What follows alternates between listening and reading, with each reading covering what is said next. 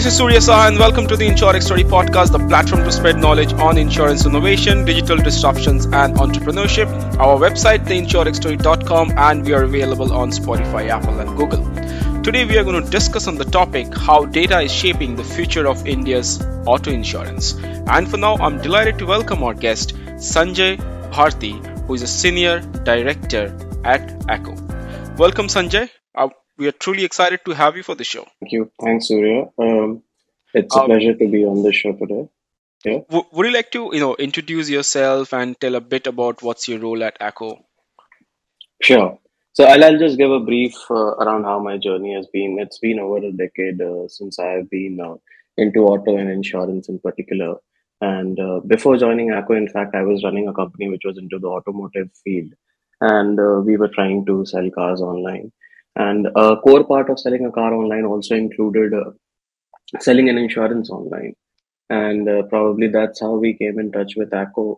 And I started a new business vertical called Acko Drive under Acko Technology and Services Private Limited, which was basically around selling new cars, particularly selling insurance also online and delivering a car directly at the doorstep of customers. So I almost gave 3 years into this particular vertical, followed by electric vehicle charter under Acko, wherein we are doing a host of things under the electric initiatives, right from insurance, obviously, since we are an insurance company. But we are also looking at how we can contribute as a digital player to the complete ecosystem of electric vehicles. Right. Because electric vehicle... the whole ecosystem is very new, nascent. There is a lot to be done. And it is kind of responsibility of all of us together to come forward and build for the ecosystem and make it sustainable for at least the next 50, 100 years until there is another new technology which is in after that. Yeah. So, Perhaps your career was primarily focused on insurance and into the auto sector, as you mentioned. Yeah. You also mentioned the segment of electric vehicles, which is one of the, prime importance in the coming days. So, going on to this discussion, what do you think is the future of auto insurance, especially in the Indian, region looks like, and particularly from a driver's perspective in India with the invent of data and analytics? So typically, if you see, auto insurance has been very, very bucketized, I would say, to put it in that way, that there was no underwriting mechanisms on a specific personal level of people. The underwriting technology was more based on the geography, the area broadly, whether it's a rich area or a middle class area, and what kind of profession people were dealing. They were, in fact, I would say not even insurance companies didn't even go till the point of seeking out what profession their customers had. It was broadly just on the basis of the area and their general understanding that, this should be the premium amount for the people of this region. Say, for example, Bombay would have a different premium than what Bangalore has. And that was the only categorization into the pricing of insurance broadly. But over time, I wouldn't say it has kind of progressed gradually. But yeah, after... specifically us coming into the picture and other new age insurance players coming into the picture, this has grown drastically into a form where people started looking and considering what are the other attributes. Because if you see, technically insurance is insuring something of an insurable interest. When I say that, technically it's too jargonized, but yeah, if you say I am basically insuring something which is of value to you. And how I determine that value and how I determine how much I should charge you should be based on your particular lifestyle, your behavior, and a lot more other attributes. Yeah. And that is what we brought into the picture. So where do you stay? Which company do you work for? How much do you use your car? How much do you use Ola? Because if you use Ola more, then you would be probably driving your car lesser, right? And how are your spending habits online? How much do you stay in hotels? How much cleaning services are you utilizing at your doorstep? Right. And all of these things together, we have done major profiling of people across geographies, I would say. We have a lot of internet partnerships. So Acko is not only into auto. If you see, Acko has tie-ups with the likes of Amazon, Ola, etc., and a lot of other startups also, where we have micro products. And all of these micro products together, I think, definitely contribute to the fact that we are able to profile customers into different buckets and price them differently. So to answer the question, Surya, it would be basically that earlier it was not that personalized. With the advent of new age digital insurers coming into picture, the capability of getting that data online also went up, right? Because earlier, there were no digital aspects or digital areas where you could get these data online. Yeah. With the advent of these new insurance companies coming into picture, the ability to get all of this data easily on a scale through digital methods also became easier. Say if Amazon or the other partnerships were all brick and mortar businesses, it would have been so hard for an insurance company to go collect data from different places and put them all together into a model. So definitely tech has been a very, very plus point over there, I would say. A boon, I would say.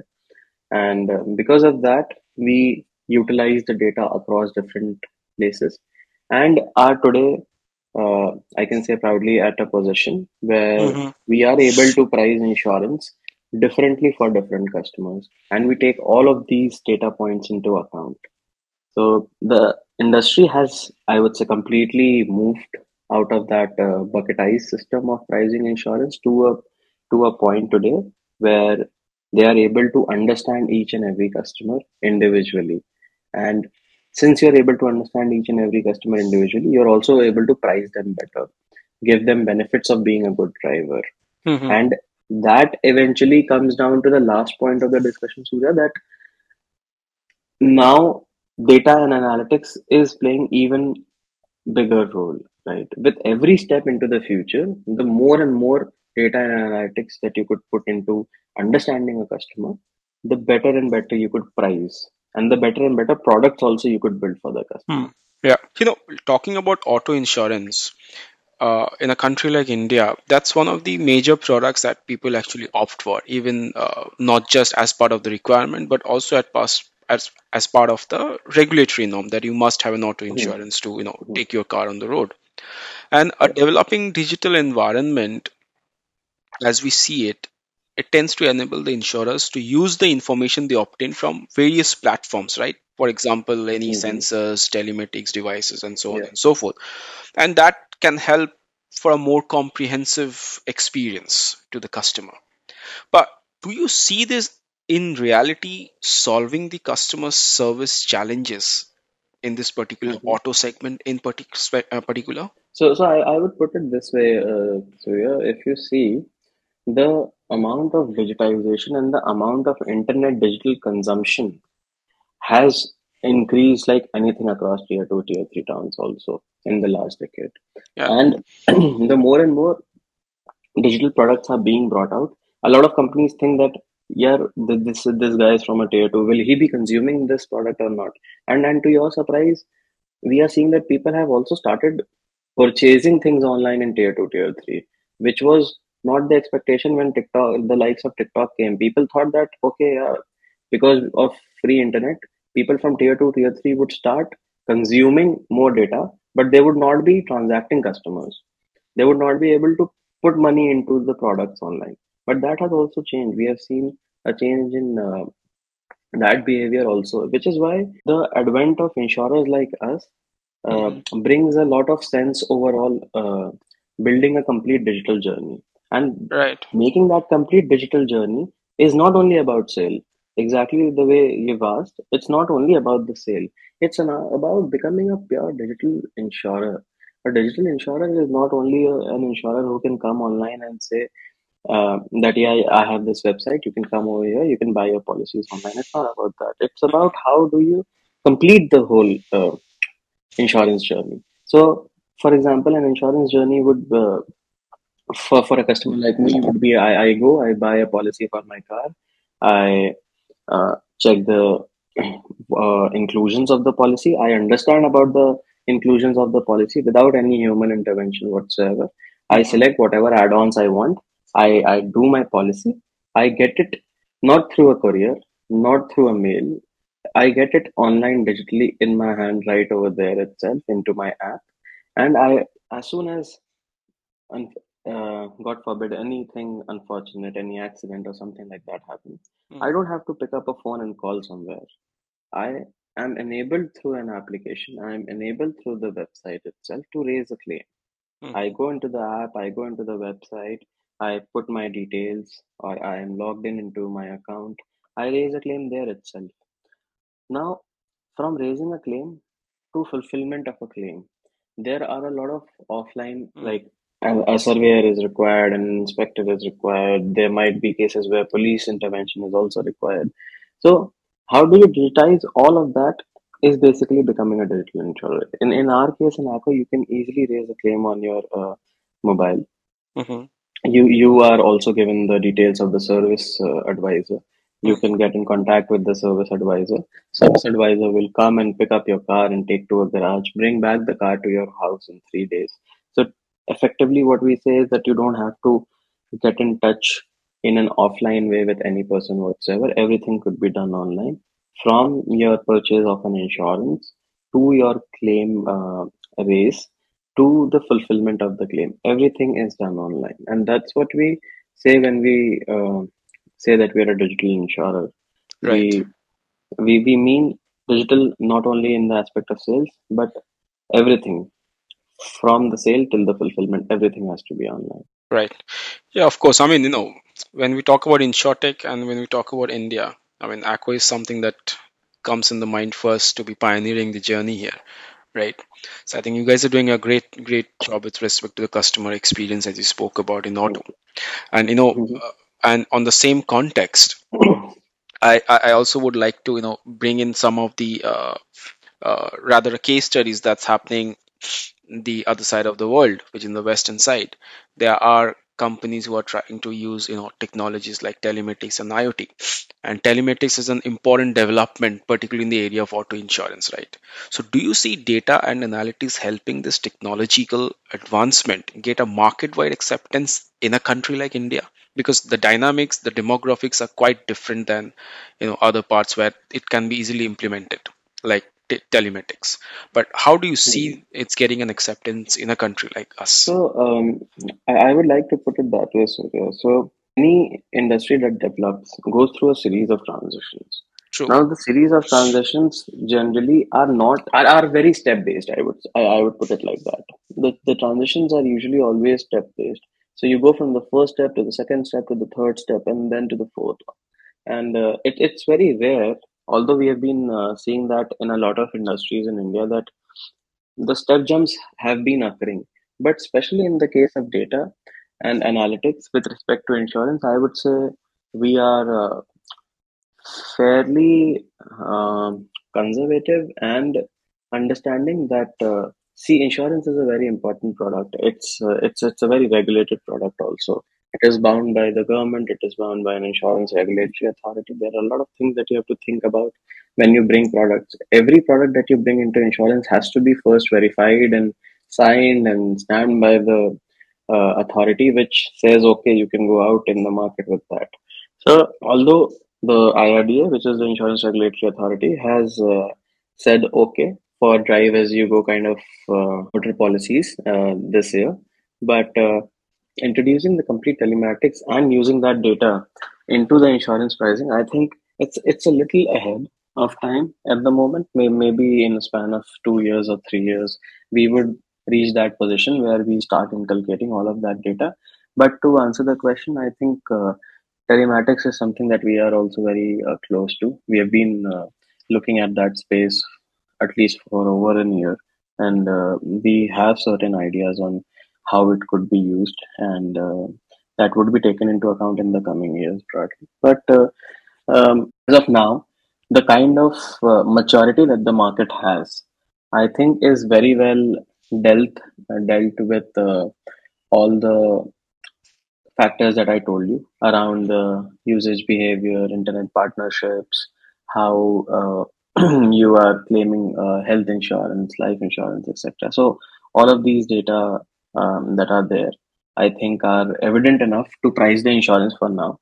But the data and telematics play, I think, at the moment would not give us that significant step-up jump into pricing of insurance particularly. The more and more the digital market develops and the more and more maturity comes into understanding insurance across these places, then probably we would be in a situation, right?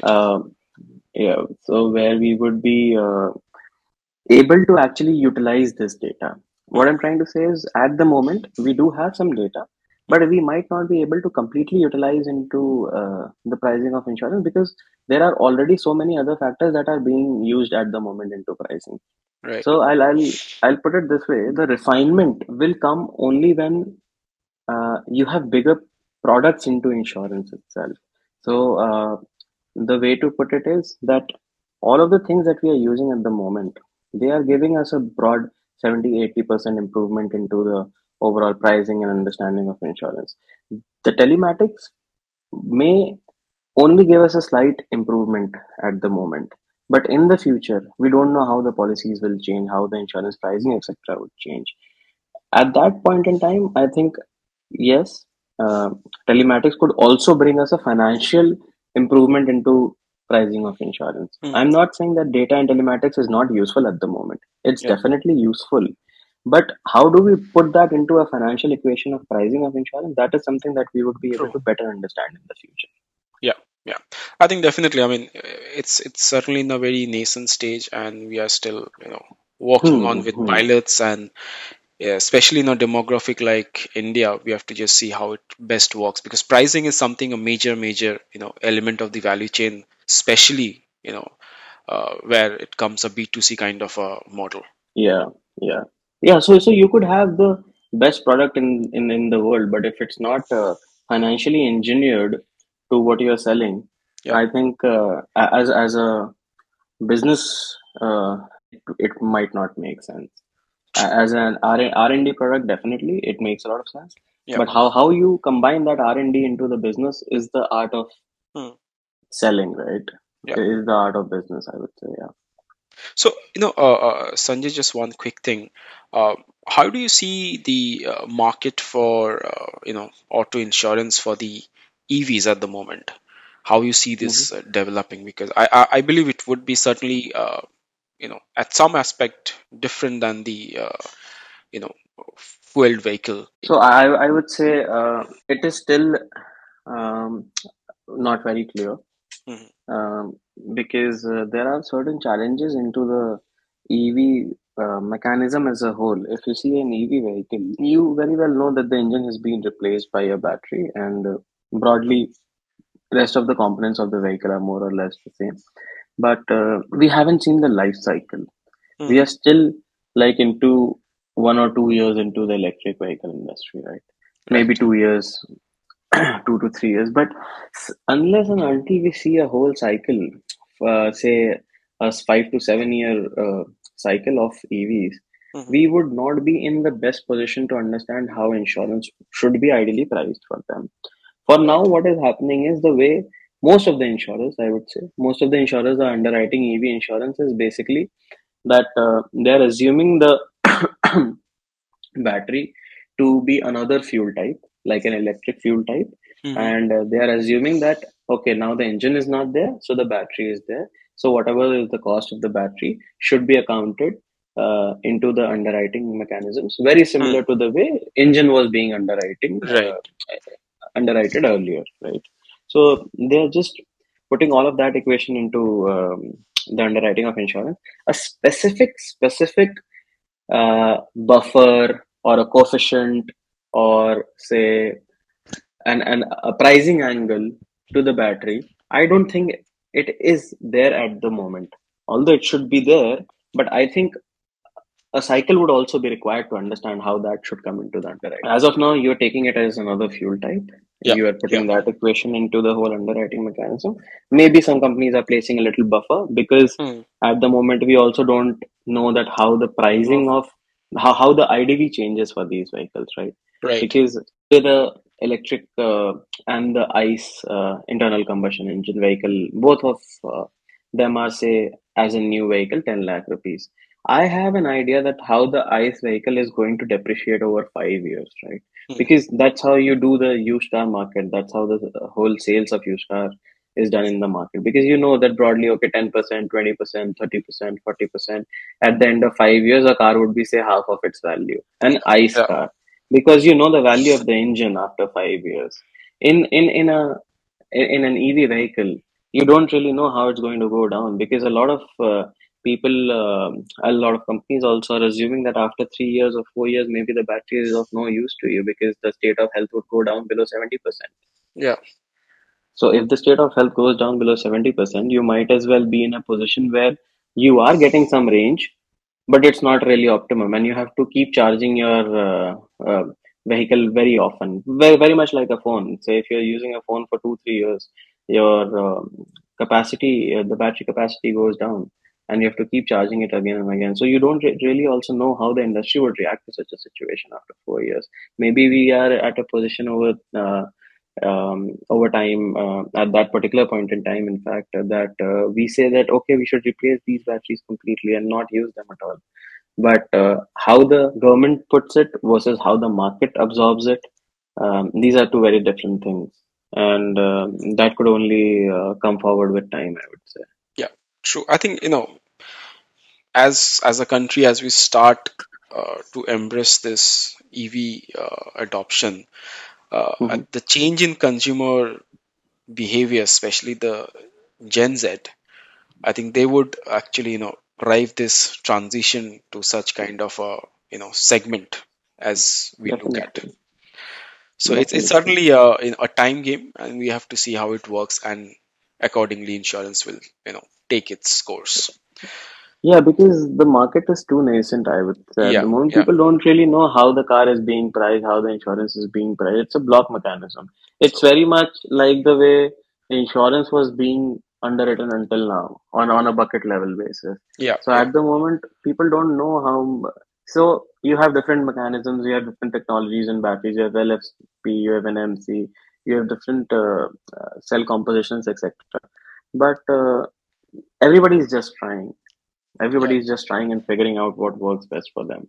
So I think it's just a matter of time before we would be in a position where we could say that, okay, this is how the electric vehicle insurance in particular should be different from an ICE insurance. Yeah. At the moment, it's only the risk buffer that is differentiating them. Over time, the underlying technologies might also become a factor to differentiate them. Well, thanks so much, Sanjay. I mean, fantastic discussion. Thank you for sharing your thoughts today. A true delight to have you as a guest. My pleasure, Surya. And lastly, to wrap this up, thank you for listening, and see you at our next episode. Take care and stay safe. Goodbye for now.